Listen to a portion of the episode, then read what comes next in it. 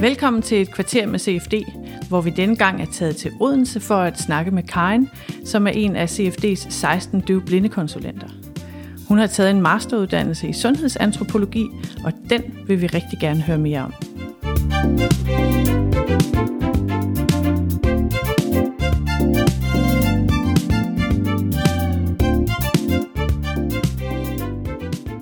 Da du besluttede dig for at bygge en master oven på din uddannelse som ergoterapeut, hvad, hvad var det da, du stod og manglede? Jeg har jo været ergoterapeut i rigtig mange år, og, øhm, og jeg har været døvblindekonsulent i 15-16 år også. Og øhm, så synes jeg bare, at jeg manglede at komme tilbage øh, i et studie og virkelig fordybe mig og også prøve kræfter med noget akademisk, var det egentlig, at jeg havde en, en, et ønske om. Øh, og så var det jo også, øh, fordi man går og laver det samme igennem mange år, så øh, bliver man nogle gange også helt forudindtaget, og man ser ikke rigtigt, hvad er det egentlig, der foregår her for øjnene af mig. Så det var egentlig for at sige, nu bliver du rystet godt igennem, og så, så kan det være, at du får sådan et nyt blik på det, du går og arbejder med i dagligdagen. Det var egentlig det. Og sundhedsantropologi? Ja, og så var jeg jo simpelthen inde på nettet og kigge, okay, hvad, hvad kan man læse? der, var jo, der er jo diplomuddannelser, og øh, jeg var inde og kigge på alt muligt. Jeg synes bare ikke, der var noget af det, jeg synes var interessant overhovedet. Øh, og så faldt jeg over det her, jeg kan egentlig ikke huske hvordan, men øh, læste om det og tænkte, det lyder sindssygt interessant, tænkte jeg. Det mm. gad jeg godt. Og så var det også, øh, det kunne lade sig gøre i forhold til, hvordan studiet lå. Og så er det jo også øh, tilretlagt sådan, at man kan arbejde ved siden af, og så stadigvæk øh, læse. Og, og så var jeg over at høre omkring det. Altså, min forbehold, det var mest det der med, bliver det for sygeplejerske fagligt på en eller anden måde. Men øh, altså, de mente godt, at øh, jeg kunne være med på holdet, kan man sige. Og det var ikke kun sygeplejersker, der læser sundhedsantropologi. Der er rigtig mange forskellige mennesker med forskellige baggrunde. Og sådan indholdsmæssigt, hvad er det for nogle øh, elementer, der er? Jamen altså, så lærer man jo noget omkring øh, antropologi, grundlæggende historien omkring, hvordan øh, det her studie det er blevet til, kan man sige, og læser nogle det første semester, det var jo, eller modul, jeg kan ikke huske, hvad det hed, der læste vi jo rigtig mange øh, gamle artikler og, og, og bøger og så videre øh, inden for antropologien, og så hvordan sundhedsantropologien er udsprunget af øh, den oprindelige antropologi.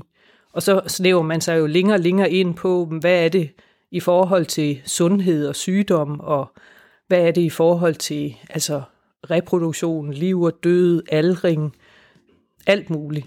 Spændende. Mm. Mange spændende emner.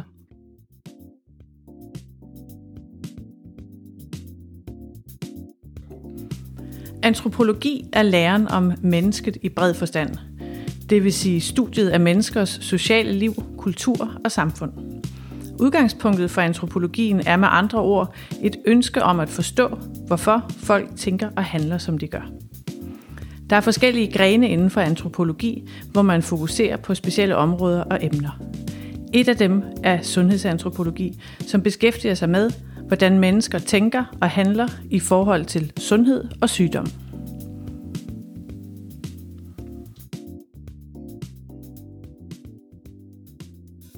Kan du sige lidt mere om øh, sådan konkrete temaer, du har, har arbejdet med?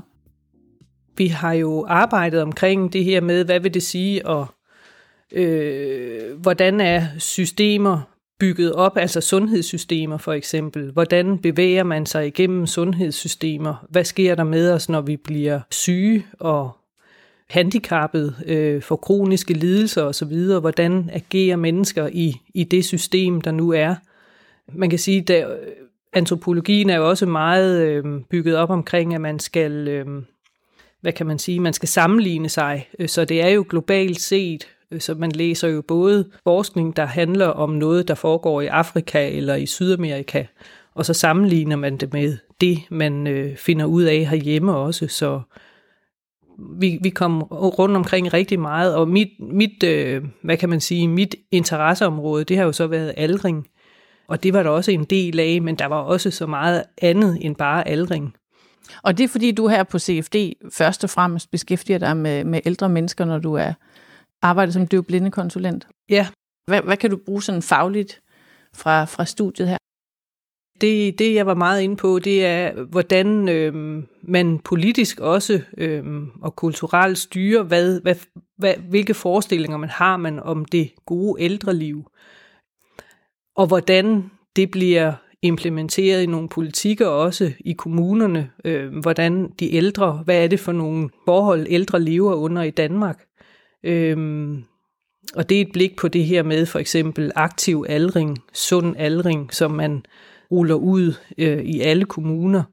Øh, og det er jo også det her med, at vi lever længere og længere, og vi bliver vi holder os sunde i, op i en høj alder, men, men man kan jo ikke undgå at blive syg og dårlig og få handicaps og så videre. Det kan stort set ikke lade sig gøre. Og så er det så, hvad, øh, hvordan agerer man så inden for, for det politisk set også? Øh, hvordan forestiller vi os, det ældre liv skal være? Det har noget med moral og så videre, at man skal tage vare på sig selv, og man skal spise sundt, og, og man skal have en, en masse, se en masse venner og være udadvendt og have et socialt liv for at holde sig sund og rask op i en høj alder. Øh, og det er bare ikke alle, der kan leve op til den, det ideal, kan man sige. Og hvad sker der så? Hvordan øh, forsøger man så at komme igennem en alderdom, der handler om for eksempel døvblindhed. Kan du beskrive en konkret situation, hvor enten en borger eller måske en af dine kollegaer sådan må have kunne mærke, at du har det her antropologiske og sundhedsperspektiv på dit arbejde også? Ja, altså jeg ved jo så ikke, om de kan mærke det, men jeg tænker, at jeg selv øh, bruger det her med, øh, at øh, de metoder, altså man bliver skolet i også inden for sundhedsantropologi, feltarbejde i forhold til observationer og en måde at spørge ind til, hvor det er, man jo skal øh, undgå alle de her forudindtaget øh, opfattelser af, at man godt ved, hvad det er, folk de taler om, og det, den fælde kan jeg jo meget nemt falde i, når det er, jeg har arbejdet inden for feltet i mange år. Så der er jo noget med at spørge ind og sige, jamen, hvis en borger siger sådan og sådan, hvordan er det at leve med døvblindhed, og de bruger nogle begreber, øh, hvor jeg godt ved, jamen det ved jeg da godt, hvad det betyder, men spørger videre ind til, hvad mener du med, øh, når du siger, at, øh, at man skal jo klare sig selv, for eksempel, eller et eller andet. Spørg mere ind til, i stedet for at antage, at jeg ved godt, hvad de mener.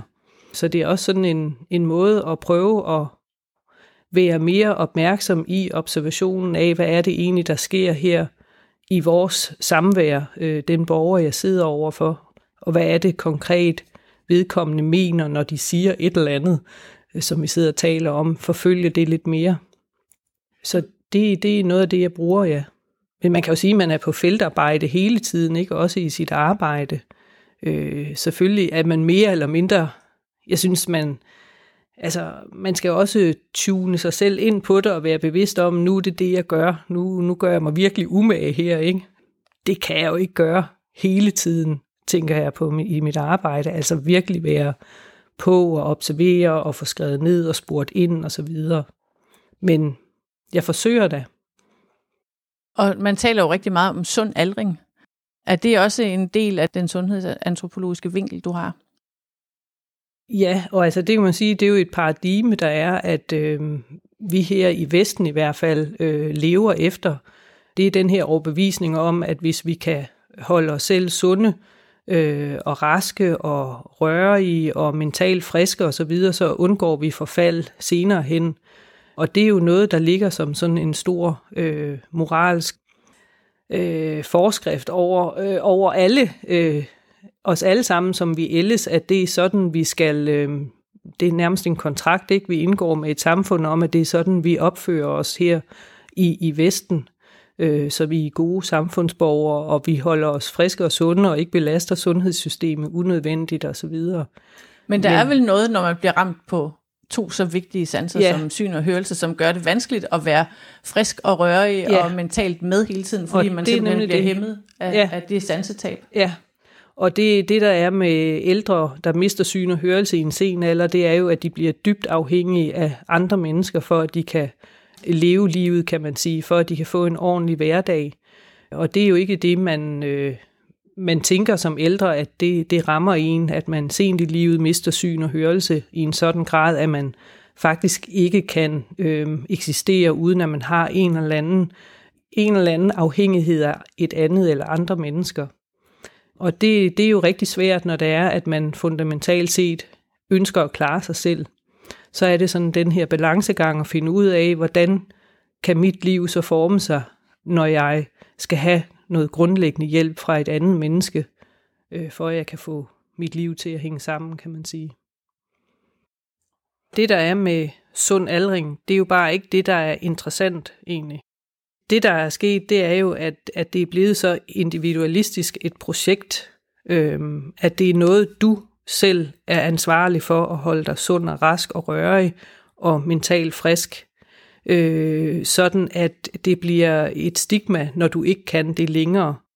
Andre folk ønsker måske ikke længere at, at, at være i dit øh, selskab, fordi du sænker, øh, kan man sige, øh, samtalen, du sænker, øh, hele tempoet bliver sat ned, når du mister syn og hørelse, og derfor vil du heller ikke være en, der stimulerer de andre ældre til at opretholde en sund aldring.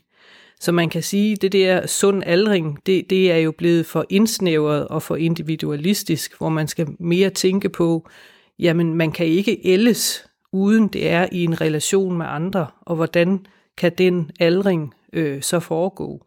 Og det er jo der, hvor døvblinde, de dumper lige ned, fordi de er så dybt afhængige af andre mennesker. Øhm, og det er jo så det, vi som døvblinde konsulenter øh, er sat til, kan man sige, det er at, at få det her til at lykkes. Hvordan kan man leve et ældreliv med så svær syns- og høretab, øh, og alligevel få noget ud af, af livet, kan man sige. Og det er jo blandt andet også det her med at, at søge om at få en kontaktpersonordning for ældre, hvor et andet menneske kan være hjælpen til, at man kan tilgå samfundet igen, kan man sige, kan få noget ud af samvær med andre, øh, kan komme uden for sit hjem i det hele taget. Hvad skal du så videre lave nu, Karin? Jamen, det, jeg, jeg laver jo det samme, kan man sige, som jeg stadigvæk gør, men jeg har da, jeg har da en lyst til øh, at lave nogle flere projekter inden for ældreområdet, øh, døvblinde ældre. Og det er jo også med til, fordi vi har en vi kalder os ældregruppen. Altså, det er ikke fordi, vi er ved at gå på pension, men det er nogle af mine kollegaer øh, og jeg, som har en gruppe, der har fokus på de ældre døvblinde. Og jeg tænker, der, er, der kunne man godt lave nogle projekter ud fra den. I, i, I øjeblikket så er vi ved at kigge på altså ældre og deres øh, relationer i forhold til pårørende osv., hvilken, hvilket øh, samarbejde har vi som døvblindekonsulenter med de pårørende. Og det viser sig jo, at vi har egentlig et ret stort samarbejde. Jeg synes, det er ret interessant at gå videre den vej. Hvad sker der, hvis man ikke har pårørende som døvblind? Så det kunne være noget i den dur. Altså helt konkret, øh, nu når vi øh, går ud af døren her, så skal jeg følge op på nogle besøg, jeg har været på hos et par ældre døvblinde og indhente nogle syns- og høreoplysninger og få skrevet en ansøgning også til en kontaktpersonordning. Det er det, min dag skal gå med i dag. Tak for din øh, tid, Karin. Det var rigtig interessant at få lov at komme forbi og høre, hvordan du har krydret dit arbejde som døvblindekonsulent med sundhedsantropologi. Det var alt for denne udgave af Et kvarter med CFD. Vi håber, du vil lytte med igen næste gang. Du kan finde vores podcast de steder, hvor du normalt finder podcast. Ellers så hold øje med vores Facebook-side og vores hjemmeside. Her bliver alle episoder også slået op. Og hvis du synes om det, du har hørt, så må du meget gerne tippe andre, som også kunne være interesseret i at lytte med.